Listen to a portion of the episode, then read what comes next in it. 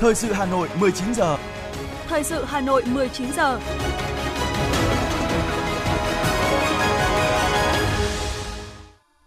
Võ Nam Thúy Hằng xin được đồng hành cùng quý vị thính giả trong 30 phút của chương trình thời sự tối nay, ngày 10 tháng 3 năm 2023. Chương trình có những nội dung chính sau đây.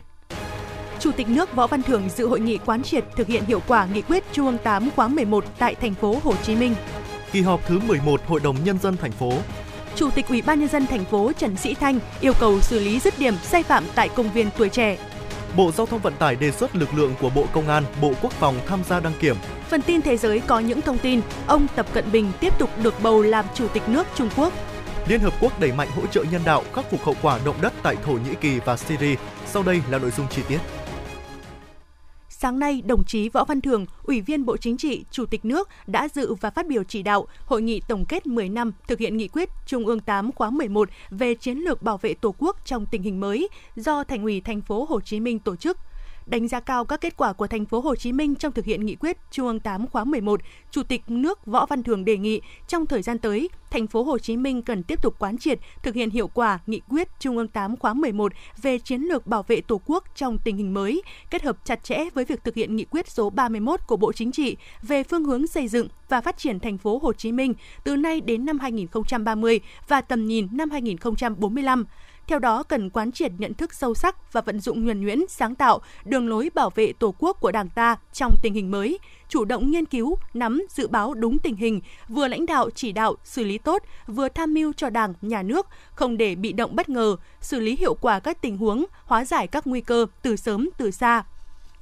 Chủ tịch nước Võ Văn Thưởng cũng đề nghị thành phố tiếp tục đẩy mạnh phát triển văn hóa xã hội, giáo dục và đào tạo, chăm sóc sức khỏe, nâng cao chất lượng cuộc sống của người dân, huy động sức mạnh tổng hợp từ nhân dân, củng cố thế trận lòng dân vững chắc. Chủ tịch nước cũng yêu cầu thành phố Hồ Chí Minh phát huy tối đa lợi thế, vị thế, vị trí địa chính trị trong công tác đối ngoại, nâng cao hiệu quả hợp tác phát triển kinh tế xã hội và giao lưu quốc tế với các nước trên thế giới, nhất là các nước trong tiểu vùng sông Mekong, các nước ASEAN, các đối tác lớn, chủ động triển khai mở rộng hoạt động giao lưu nhân dân với các nước bạn, nhất là trên các lĩnh vực có liên quan đến phục vụ nhiệm vụ quốc phòng an ninh, huy động lực lượng bên ngoài kết hợp nội lực bên trong để tạo đà phát triển kinh tế nhanh và bền vững.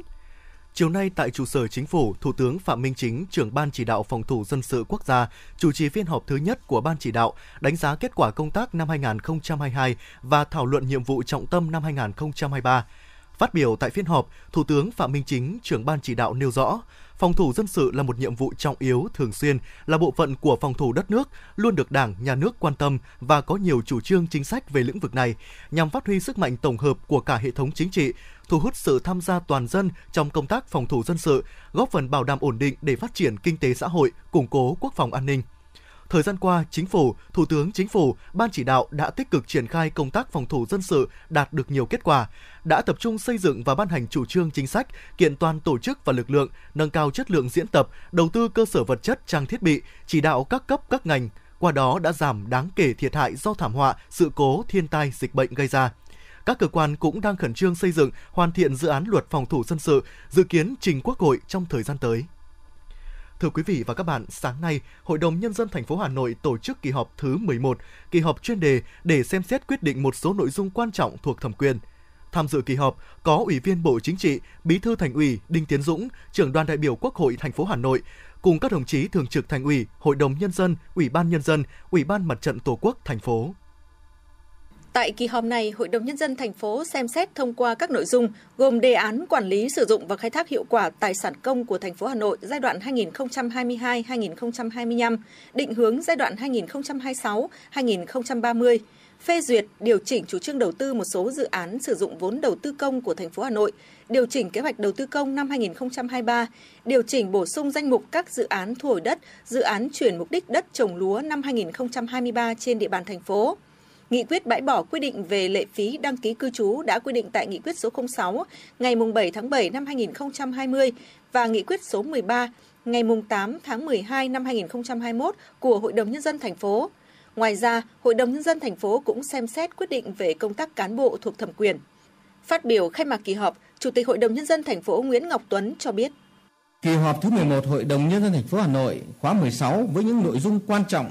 Thay mặt chủ tọa kỳ họp, tôi trân trọng đề nghị các vị đại biểu Hội đồng Nhân dân thành phố nêu cao tinh thần trách nhiệm, tập trung nghiên cứu, thảo luận, đóng góp nhiều ý kiến tâm huyết sâu sắc, thẳng thắn, chất lượng để quyết nghị các nội dung trình kỳ họp. Với tinh thần đó, tôi xin tuyên bố khai mạc kỳ họp thứ 11, kỳ họp chuyên đề khóa 16 Hội đồng Nhân dân thành phố Hà Nội. Xin trân trọng cảm ơn các quý vị đại biểu, các đồng chí. Trình bày tờ trình đề án quản lý sử dụng và khai thác hiệu quả tài sản công của thành phố Hà Nội giai đoạn 2022-2025, định hướng giai đoạn 2026-2030, Giám đốc Sở Tài chính Nguyễn Xuân Lưu cho biết, mục tiêu cụ thể của đề án là hệ thống đầy đủ cơ bản, đánh giá thực trạng và đề xuất định hướng giải pháp để xử lý khắc phục và nâng cao hiệu quả công tác quản lý sử dụng, khai thác tài sản công thuộc phạm vi quản lý của thành phố Hà Nội phân định rõ trách nhiệm của cơ quan, tổ chức, đơn vị trong công tác quản lý sử dụng và khai thác tài sản công của thành phố. Phạm vi đề án gồm 4 nhóm tài sản công, gồm nhà, đất đai, tài sản kết cấu hạ tầng và tài sản khác. Tờ trình của Ủy ban nhân dân thành phố cũng chỉ rõ quan điểm của thành phố Hà Nội khẳng định quản lý, sử dụng và khai thác hiệu quả tài sản công của thành phố là trách nhiệm của các cấp các ngành thuộc thành phố, các chủ thể và cá nhân được giao quản lý sử dụng tài sản công nhằm thực hiện tốt hơn các quan điểm, chủ trương, chính sách, pháp luật của Đảng và Nhà nước. Thành phố xác định trong giai đoạn 2022-2025, tài sản công của thành phố đã có cơ sở dữ liệu tập trung được cập nhật đầy đủ và chính xác theo quy định. 100% tài sản chuyên dùng của thành phố được cấp có thẩm quyền phê duyệt tiêu chuẩn định mức, đẩy nhanh tiến độ giả soát phê duyệt phương án sắp xếp lại, xử lý nhà đất thuộc sở hữu nhà nước của thành phố, đảm bảo đạt tỷ lệ tối thiểu 90% đối với các cơ sở nhà đất chưa được phê duyệt mới. Xử lý khắc phục dứt điểm các vi phạm tồn tại trong quản lý sử dụng quỹ nhà thuộc sở hữu nhà nước của thành phố, giao cho cơ quan đơn vị doanh nghiệp quản lý khai thác trên cơ sở quy định của Trung ương và thành phố – chấm dứt tình trạng sử dụng tài sản công để cho thuê, cho mượn, liên doanh liên kết không đúng quy định. 100% tài sản công tại đơn vị sự nghiệp công lập sử dụng vào mục đích kinh doanh, cho thuê, liên doanh liên kết được cấp có thẩm quyền phê duyệt đề án. Thẩm tra đề án này, trưởng ban kinh tế ngân sách Hội đồng nhân dân thành phố Hồ Văn Nga thống nhất với các quan điểm, mục tiêu của dự án, đồng thời yêu cầu Ủy ban nhân dân thành phố phân tích kỹ hơn các nguyên nhân khách quan, chủ quan gắn với trách nhiệm, vai trò cụ thể của từng cơ quan đơn vị, bổ sung giải pháp để tăng cường sự phối hợp hiệu quả trong quản lý tài sản công hoàn thiện mô hình quản lý, phương thức giao quản lý sử dụng tài sản công đối với các đơn vị trực thuộc thành phố, đảm bảo nâng cao trách nhiệm hiệu quả. Cũng trong sáng nay, Hội đồng Nhân dân thành phố đã thảo luận về điều chỉnh kế hoạch đầu tư công cấp thành phố năm 2023, về quyết định chủ trương đầu tư, điều chỉnh chủ trương đầu tư một số dự án sử dụng vốn đầu tư công. Cho ý kiến về nội dung này, đại biểu Nguyễn Tiến Minh, tổ đại biểu Thường Tín cho biết. Công trình nào cũng cần cả, nhưng mà chúng ta cũng phải nên căn cứ vào ờ, một số các cái nguyên tắc để có cái thứ tự ưu tiên cho nó phù hợp.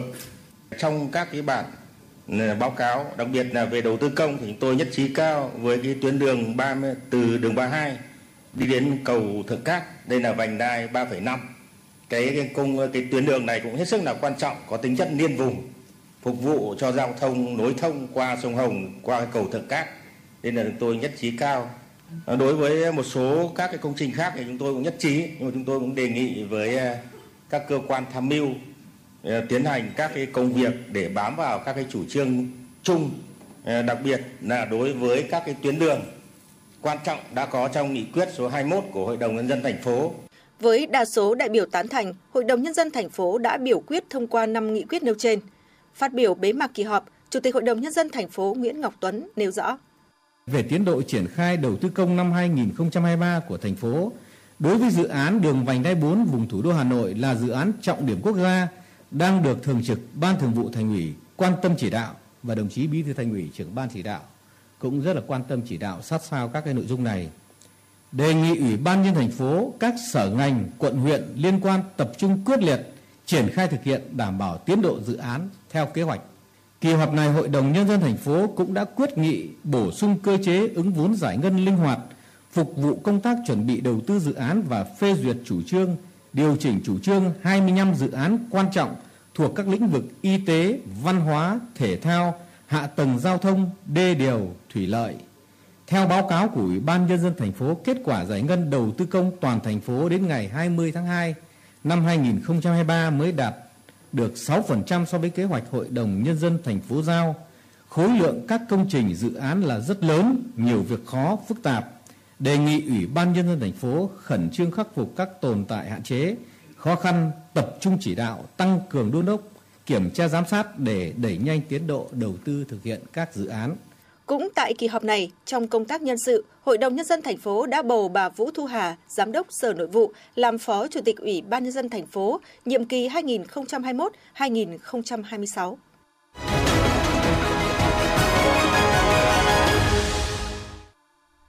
Chương trình xin được tiếp tục với những thông tin đáng chú ý khác. Thưa quý vị, chiều nay dưới sự chủ trì của Ủy viên Trung ương Đảng, Chủ tịch thành phố Trần Sĩ Thanh, Ủy ban nhân dân thành phố đã có đã tổ chức họp chuyên đề nghe báo cáo về việc xử lý giải quyết nội dung kết luận thanh tra toàn diện về quá trình hình thành thực hiện dự án, quản lý sử dụng đất, xây dựng công trình trong công viên tuổi trẻ quận Hai Bà Trưng, về việc triển khai nhiệm vụ của tổ công tác theo quyết định 2030 ngày 6 tháng 5 năm 2021 của Ủy ban nhân dân thành phố. Dự án công viên tuổi trẻ được Ủy ban nhân dân thành phố Hà Nội phê duyệt quy hoạch từ năm 2000 với quy mô 26,4 ha, tổng mức đầu tư trên 280 tỷ đồng. Thời gian thực hiện từ năm 2002 đến năm 2006. Tuy nhiên, hơn 10 năm qua, công viên tuổi trẻ thủ đô vẫn là dự án treo với nhiều sai phạm trong quản lý sử dụng đất, trật tự xây dựng. Tại cuộc họp, Chủ tịch Ủy ban nhân dân thành phố Trần Sĩ Thanh yêu cầu các đơn vị liên quan tập hợp và đánh giá việc chấp hành các văn bản chỉ đạo, điều hành gửi quận làm tổng hợp, cập nhật lại quy hoạch và địa phương phải trực tiếp kiên quyết xử lý các công trình vi phạm bên trong công viên để trước mắt tạo điều kiện nơi sinh hoạt cho người dân. Chủ tịch thành phố lưu ý các đơn vị địa phương phân công rõ việc, rõ người đối với từng phần việc, quyết tâm trong thời gian từ nay đến tháng 9 năm 2023 phải xử lý dứt điểm tồn tại, giao cho quận Hai Bà Trưng làm chủ đầu tư và giao cho văn phòng Ủy ban nhân dân thành phố thống nhất với các ngành ra văn bản kết luận thực hiện. Đại tướng Chu Huy Mân, nhà chính trị quân sự xuất sắc của cách mạng Việt Nam, người con ưu tú của quê hương Nghệ An, là chủ đề của hội thảo khoa học cấp Bộ Quốc phòng do Bộ Quốc phòng, Ban tuyên giáo Trung ương, Học viện Chính trị Quốc gia Hồ Chí Minh và tỉnh Nghệ An tổ chức tại Nghệ An vào ngày 17 tháng 3. Đây là thông tin được Bộ Quốc phòng giới thiệu trong buổi họp báo diễn ra hôm nay tại Hà Nội. Đại tá Nguyễn Văn Sáu, Phó Viện trưởng Viện Lịch sử Quân sự Việt Nam cho biết, hội thảo nhằm khẳng định và làm rõ thêm cuộc đời hoạt động cách mạng kiên trung, bất khuất của Đại tướng Chu Huy Mân, người chiến sĩ cộng sản kiên cường, nhất mực trung thành tận tụy, suốt đời chiến đấu vì lý tưởng độc lập dân tộc và chủ nghĩa xã hội, vì hạnh phúc của nhân dân, một nhà lãnh đạo xuất sắc của Đảng, dân tộc và cách mạng Việt Nam, người chiến sĩ quốc tế trong sáng, nhà chiến lược và vị chỉ huy xuất sắc có uy tín lớn của quân đội, người con ưu tú của quê hương Nghệ An. Hội thảo cũng là dịp để bổ sung, cung cấp thêm tư liệu mới, những cống hiến to lớn của Đại tướng Chu Huy Mân đối với sự nghiệp cách mạng của Đảng, Nhà nước và quá trình xây dựng, chiến đấu trưởng thành của Quân đội Nhân dân Việt Nam. Đến nay, ban tổ chức đã nhận được 91 bài tham luận, gồm 5 bài khung, 83 bài báo cáo và 3 ý kiến nhân chứng lịch sử. Dự kiến có khoảng 550 đại biểu tham dự hội thảo. Liên hoan truyền hình toàn quốc lần thứ 41 sẽ diễn ra từ ngày 15 đến 18 tháng 3 tại Hải Phòng với nhiều điểm mới nổi bật. Lần đầu tiên, hai thể loại phóng sự ngắn và video trên nền tảng số được đưa vào tham gia liên hoan phim, nâng tổng số thể loại dự thi lên 11 thể loại. Thông tin vừa được ban tổ chức công bố tại buổi họp báo Liên hoan truyền hình toàn quốc lần thứ 41 diễn ra sáng nay mùng 10 tháng 3 tại Hà Nội. Tại buổi họp báo, ông Đỗ Thanh Hải, Phó Tổng Giám đốc Đài truyền hình Việt Nam cho biết, từ năm nay, liên hoan được tổ chức 2 năm một lần, dự kiến vào trung tuần tháng 3. Ngoài hai thể loại mới được bổ sung là phóng sự ngắn và video trên nền tảng số, thì ban tổ chức còn điều chỉnh hai thể loại, chương trình ca múa nhạc có thêm hạng mục MV ca nhạc, chương trình sân khấu có thêm hạng mục tiểu phẩm truyền hình, tăng số lượng các tác phẩm dự thi của ba thể loại chuyên đề khoa giáo, đối thoại tọa đàm và phim truyện dài tập. Năm nay, số lượng tác phẩm dự thi tăng gần gấp đôi so với năm trước, với 714 tác phẩm tranh giải ở 11 thể loại. Hai thể loại có số lượng tham dự nhiều nhất là phóng sự ngắn với 140 tác phẩm và phóng sự với 138 tác phẩm. Lễ khai mạc Liên hoan truyền hình toàn quốc lần thứ 41 sẽ diễn ra vào 18 giờ ngày 15 tháng 3, được truyền hình trực tiếp trên đài phát thanh và truyền hình Hải Phòng và livestream trên báo điện tử VTV News. Hội báo toàn quốc 2023, ngày hội lớn của những người làm báo trong cả nước do Hội Nhà báo Việt Nam, Ủy ban nhân dân thành phố Hà Nội đồng chủ trì, phối hợp với Ban tuyên giáo Trung ương, Bộ Thông tin và Truyền thông, Bộ Văn hóa, Thể thao và Du lịch tổ chức sẽ diễn ra trong 3 ngày từ 17 đến 19 tháng 3 tại Bảo tàng Hà Nội, đường Phạm Hùng, quận Nam Từ Liêm. Thông tin được Hội Nhà báo Việt Nam công bố trong cuộc họp báo sáng nay với chủ đề Đoàn kết, chuyên nghiệp, văn hóa, sáng tạo, Hội báo toàn quốc năm 2023 thu hút 87 gian trưng bày các ấn phẩm báo xuân và các ấn phẩm báo chí tiêu biểu năm 2022 và quý 1 năm 2023 với sự góp mặt của 63 hội nhà báo tỉnh, thành phố, 60 cơ quan báo chí trung ương và địa phương cùng các gian trưng bày chuyên đề tiêu biểu của các liên tri hội và sự tham gia hoạt động của khối các đơn vị đào tạo, bồi dưỡng báo chí, khu trưng bày của các đơn vị cung cấp trang thiết bị báo chí truyền thông hiện đại. Hội báo toàn quốc mở cửa hàng ngày từ 8 giờ đến 18 giờ để công chúng tham quan và tham dự các hoạt động. Điểm nhấn của hội báo năm nay là chuỗi sự kiện về nghiệp vụ báo chí, người làm báo trong cả nước và công chúng có cơ hội phân tích và học hỏi thông qua tác phẩm báo chí xuất sắc nhất, từ đó góp phần gia tăng hơn nữa báo chí chất lượng cao. Đây cũng là dịp để biểu dương, động viên những cống hiến của các tổ chức, cá nhân, doanh nghiệp có nhiều đóng góp tích cực vào sự nghiệp báo chí cách mạng Việt Nam. Hội báo toàn quốc, sự kiện lớn của báo giới cả nước chào mừng những thành tiệu to lớn của đất nước trong tiến trình đổi mới, nêu bật những đóng góp vào sự phát triển mạnh mẽ của báo chí cách mạng Việt Nam, đồng thời quảng bá các sản phẩm báo chí gắn với hoạt động lao động, sáng tạo của các nhà báo trong cả nước. Với chủ đề Đoàn kết chuyên nghiệp văn hóa sáng tạo, Hội báo toàn quốc 2023 sẽ diễn ra từ ngày 17 tháng 3 năm 2023 đến ngày 19 tháng 3 năm 2023 tại Bảo tàng Hà Nội. Trong khuôn khổ hội báo, công chúng và các nhà báo hội viên sẽ được tham dự nhiều sự kiện nghiệp vụ, văn hóa phong phú, có sức lôi cuốn như tọa đàm hội ngộ giải A báo chí quốc gia,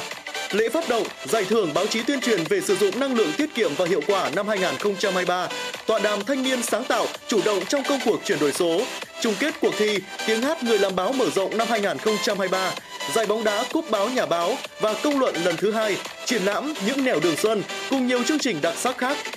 lễ khai mạc Hội báo toàn quốc năm 2023 ngày 17 tháng 3 năm 2023 và lễ bế mạc ngày 19 tháng 3 năm 2023 sẽ được phát thanh truyền hình trực tiếp trên sóng của Đài Phát thanh Truyền hình Hà Nội. Mời quý vị và các bạn đón xem.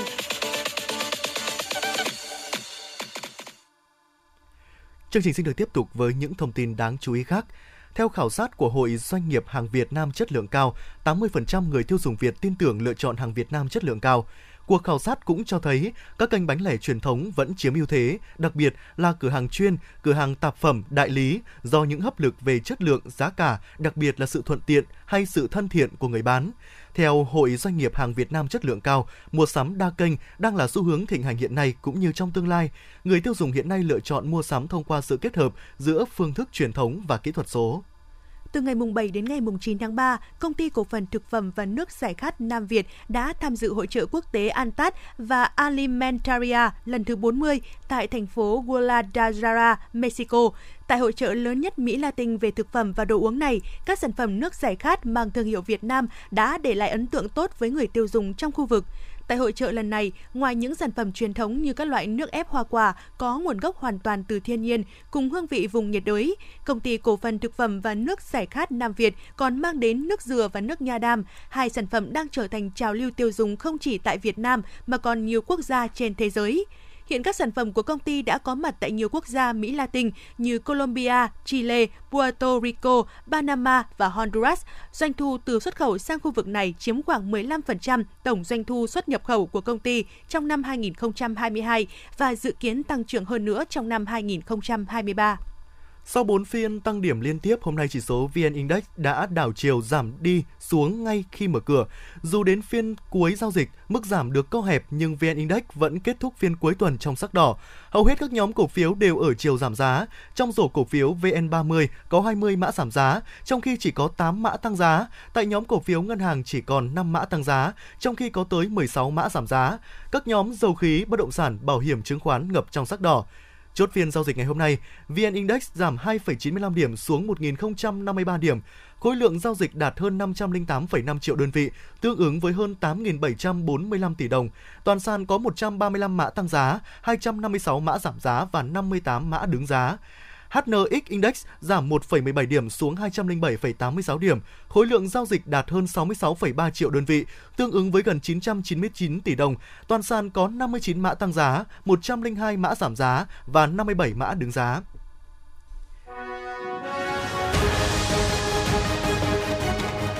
Thời sự Hà Nội, nhanh, chính xác, tương tác cao. Thời sự Hà Nội, nhanh, chính xác, tương tác cao.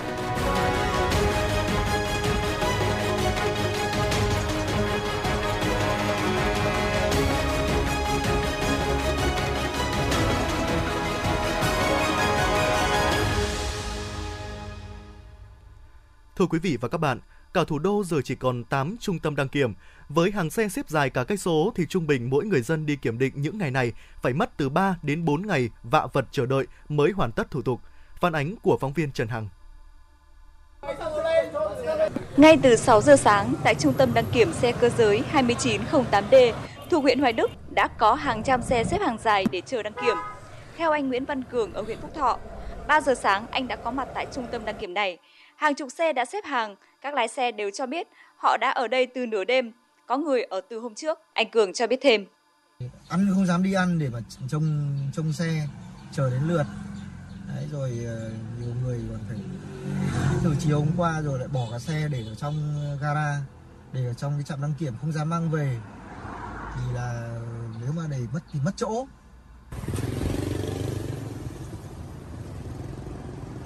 Việc các lái xe xếp hàng từ ban đêm không còn quá cá biệt tại các trung tâm đăng kiểm tại Hà Nội. Nhiều người cho biết họ phải xếp hàng thậm chí từ tối hôm trước để có thể chờ lấy số, hoặc có những người phải đi mất vài buổi nhưng vẫn chưa thể đăng kiểm được. Anh Hoàng Văn Triều, Nguyễn Xuân Quý ở quận Hoàng Mai cho biết. Từ sáng tôi cũng chưa dám đi ăn cái gì cả. Bây giờ mà giờ đi ra ăn cái là mất chỗ, mất lượt. Nhớ may ở trong đây người ta bốc số mình không có lượt ở đây để để, để mình bốc số một cái là đi ra là coi như là công cốc suốt từ chiều hôm qua đến giờ luôn. Buổi tối thì không trông thì xe kia ra thì xe kia nó lại nó, nó lại lên nên nó phải trông chờ vất vả. Tắm rửa không được tắm rửa. Trước đây, tại Hà Nội có 31 trung tâm đăng kiểm thì nay chỉ còn 8 trạm hoạt động. Trong đó có hai trạm vừa được mở lại từ sáng nay mùng 10 tháng 3. Số trạm còn lại bị đóng cửa để phục vụ công tác điều tra. Tuy nhiên, các trạm còn lại hoạt động trong tình trạng thiếu hụt nhân lực khiến công suất bị giảm. Chính vì thế, lượng xe cần đăng kiểm đổ dồn về, quá trình đăng kiểm kéo dài khiến cho tình trạng quá tải trầm trọng xảy ra. Chúng em như đây cứ đứng chờ thôi, chờ ông dồn rất là vất vả. Mong các ban ngành là xem xét là để cái cơ chế thoáng hơn như này quá khổ. ùn tắc giao thông từ 4 5 giờ sáng. Còn người ta nói rằng là người ta phát phiếu từ 9 giờ đêm. Trong khi đấy thì người ta cũng không thông báo cho chúng tôi biết là gì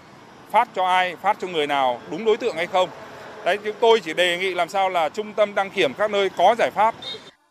Với 8 trung tâm hoạt động và 13 dây chuyền kiểm định, mỗi dây chuyền kiểm định năng suất đạt 60 xe mỗi ngày. Tình trạng ùn tắc tại các trung tâm đăng kiểm tại Hà Nội đã kéo dài nhiều ngày nay và dự báo sẽ tiếp tục căng thẳng hơn trong thời gian tới. Tính trung bình, mỗi ngày với số dây chuyền kiểm định hiện tại, Hà Nội chỉ kiểm định được khoảng 800 xe. Trong khi theo thống kê, số xe đến hạn kiểm định trong tháng này tại Hà Nội là hơn 75.600 xe, chỉ đáp ứng được khoảng 30% nhu cầu của người dân trong tháng. Chưa kể, lượng xe có nhu cầu kiểm định trong tháng 4 khoảng trên 83.000 xe. Thực tế này đã gây ảnh hưởng không nhỏ đến người dân bởi hàng chục ngàn phương tiện giao thông, phương tiện vận tải phục vụ nhu cầu kinh tế xã hội không thể hoạt động bình thường. Trước thực trạng này, chỉ đạo tại buổi làm việc với Bộ Giao thông Vận tải và Bộ Công an, Phó Thủ tướng Chính phủ Trần Hồng Hà yêu cầu hai bộ này phải có phương án giải pháp xử lý dứt điểm những tồn tại yếu kém nhưng không được làm ảnh hưởng đến công tác cung cấp dịch vụ đăng kiểm cho người dân. Tại Hà Nội, Sở Giao thông Vận tải Hà Nội đã đề xuất với Ủy ban nhân dân thành phố Hà Nội kiến nghị Bộ Giao thông Vận tải chỉ đạo mở các lớp bồi dưỡng, đánh giá cấp chứng chỉ cho đăng kiểm viên, đăng kiểm viên bậc cao để sớm khôi phục hoạt động cho các trung tâm. Để tăng cường cho Hà Nội, ngay sáng nay, Cục Đăng kiểm đã điều động được nhân sự và cho mở cửa trở lại hai trung tâm đăng kiểm tại Hà Nội, gồm 2903S tại số 3 Lê Quang Đạo, quận Nam Từ Liêm và 2914D tại cụm công nghiệp huyện Thanh Oai. Theo đánh giá của Cục Đăng kiểm, số trung tâm được mở lại vẫn rất thấp, chưa thể giúp Hà Nội ngăn được tình trạng xe quá hạn không được đăng kiểm trong thời gian tới. Thưa quý vị, theo tin mà chúng tôi vừa mới cập nhật, Bộ Giao thông Vận tải vừa kiến nghị Thủ tướng Chính phủ giải pháp tháo gỡ khó khăn trong hoạt động kiểm định xe cơ giới, đáp ứng khả năng cung cấp dịch vụ phục vụ nhân dân. Trong đó, đề xuất đáng chú ý nhất là cho phép sử dụng lực lượng đăng kiểm của Bộ Công an, Bộ Quốc phòng tham gia công tác đăng kiểm Xin lỗi quý vị tham gia công tác kiểm định xe cơ giới tại các trung tâm đăng kiểm, đồng thời cho phép các phương tiện quá hạn đăng kiểm trong vòng 15 ngày được phép di chuyển đến các đơn vị đăng kiểm để thực hiện kiểm định an toàn kỹ thuật và bảo vệ môi trường theo quy định. Tuy nhiên, các phương tiện này không được chở người, hàng hóa, kinh doanh vận tải. Nếu được Chính phủ, Thủ tướng Chính phủ xem xét chấp thuận, Bộ Giao thông Vận tải sẽ phối hợp với các cơ quan đơn vị tổ chức triển khai kịp thời đáp ứng nhu cầu của người dân. Ngoài những đề xuất trên, Bộ Giao thông Vận tải kiến nghị Thủ tướng cho phép các đơn vị đăng kiểm đã bị đình chỉ hoạt động thời hạn 1 tháng hoặc 3 tháng theo quy định tại Điều 10, Nghị định 139 được hoạt động trở lại nếu đã đáp ứng được các điều kiện về cơ sở vật chất, nhân lực theo quy định tại Nghị định số 139.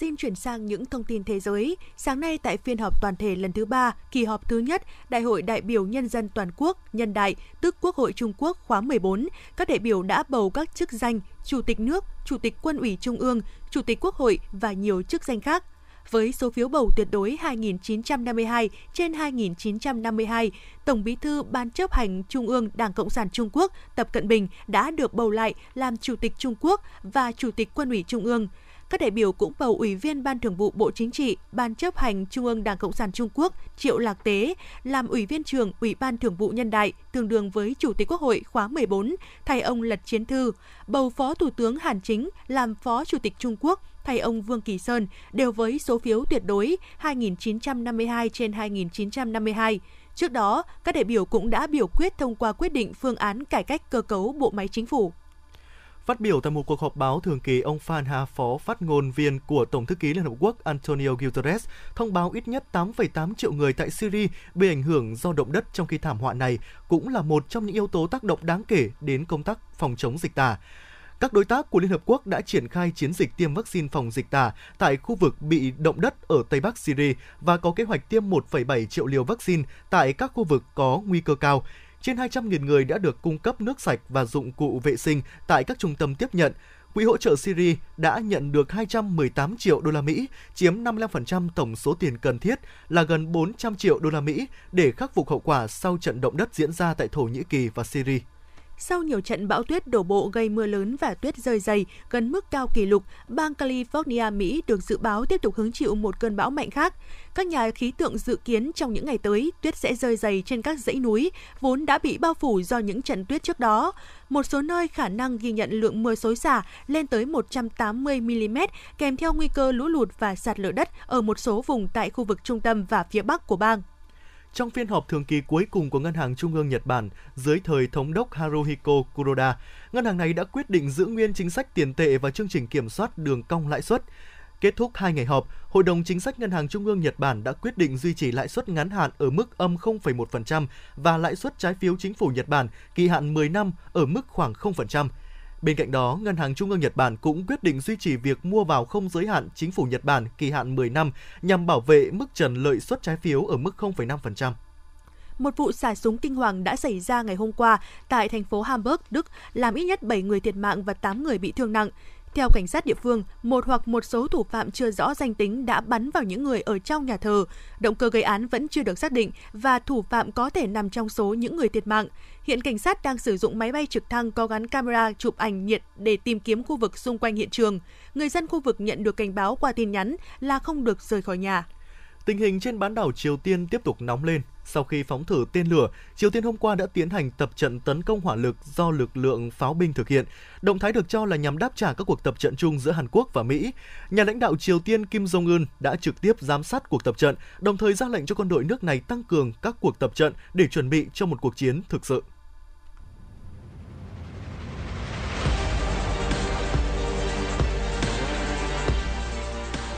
Bản tin thể thao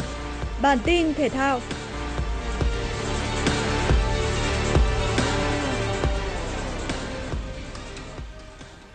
Dạng sáng nay đã diễn ra các trận đấu thuộc lượt đi vòng 1/8 Europa League với rất nhiều những đội bóng đáng được chú ý. Được chơi trên sân nhà Old Trafford, các cầu thủ Manchester United nhanh chóng có được bàn thắng mở tỷ số ở phút thứ 6 nhờ công của Marcus Rashford. Dù cho Real Betis có bàn gỡ hòa của Andre Pereira ở phút thứ 32, thì ba bàn thắng trong hiệp 2 của Antonio, Bruno Fernandes và Guigos giúp MU giành chiến thắng chung cuộc với tỷ số 4-1 và có được lợi thế trước trận lượt về diễn ra trên đất Tây Ban Nha. Một đội bóng của Anh khác diễn ra trong đêm qua là Arsenal đã bị cầm hòa hai đều trên sân của Sporting Lisbon.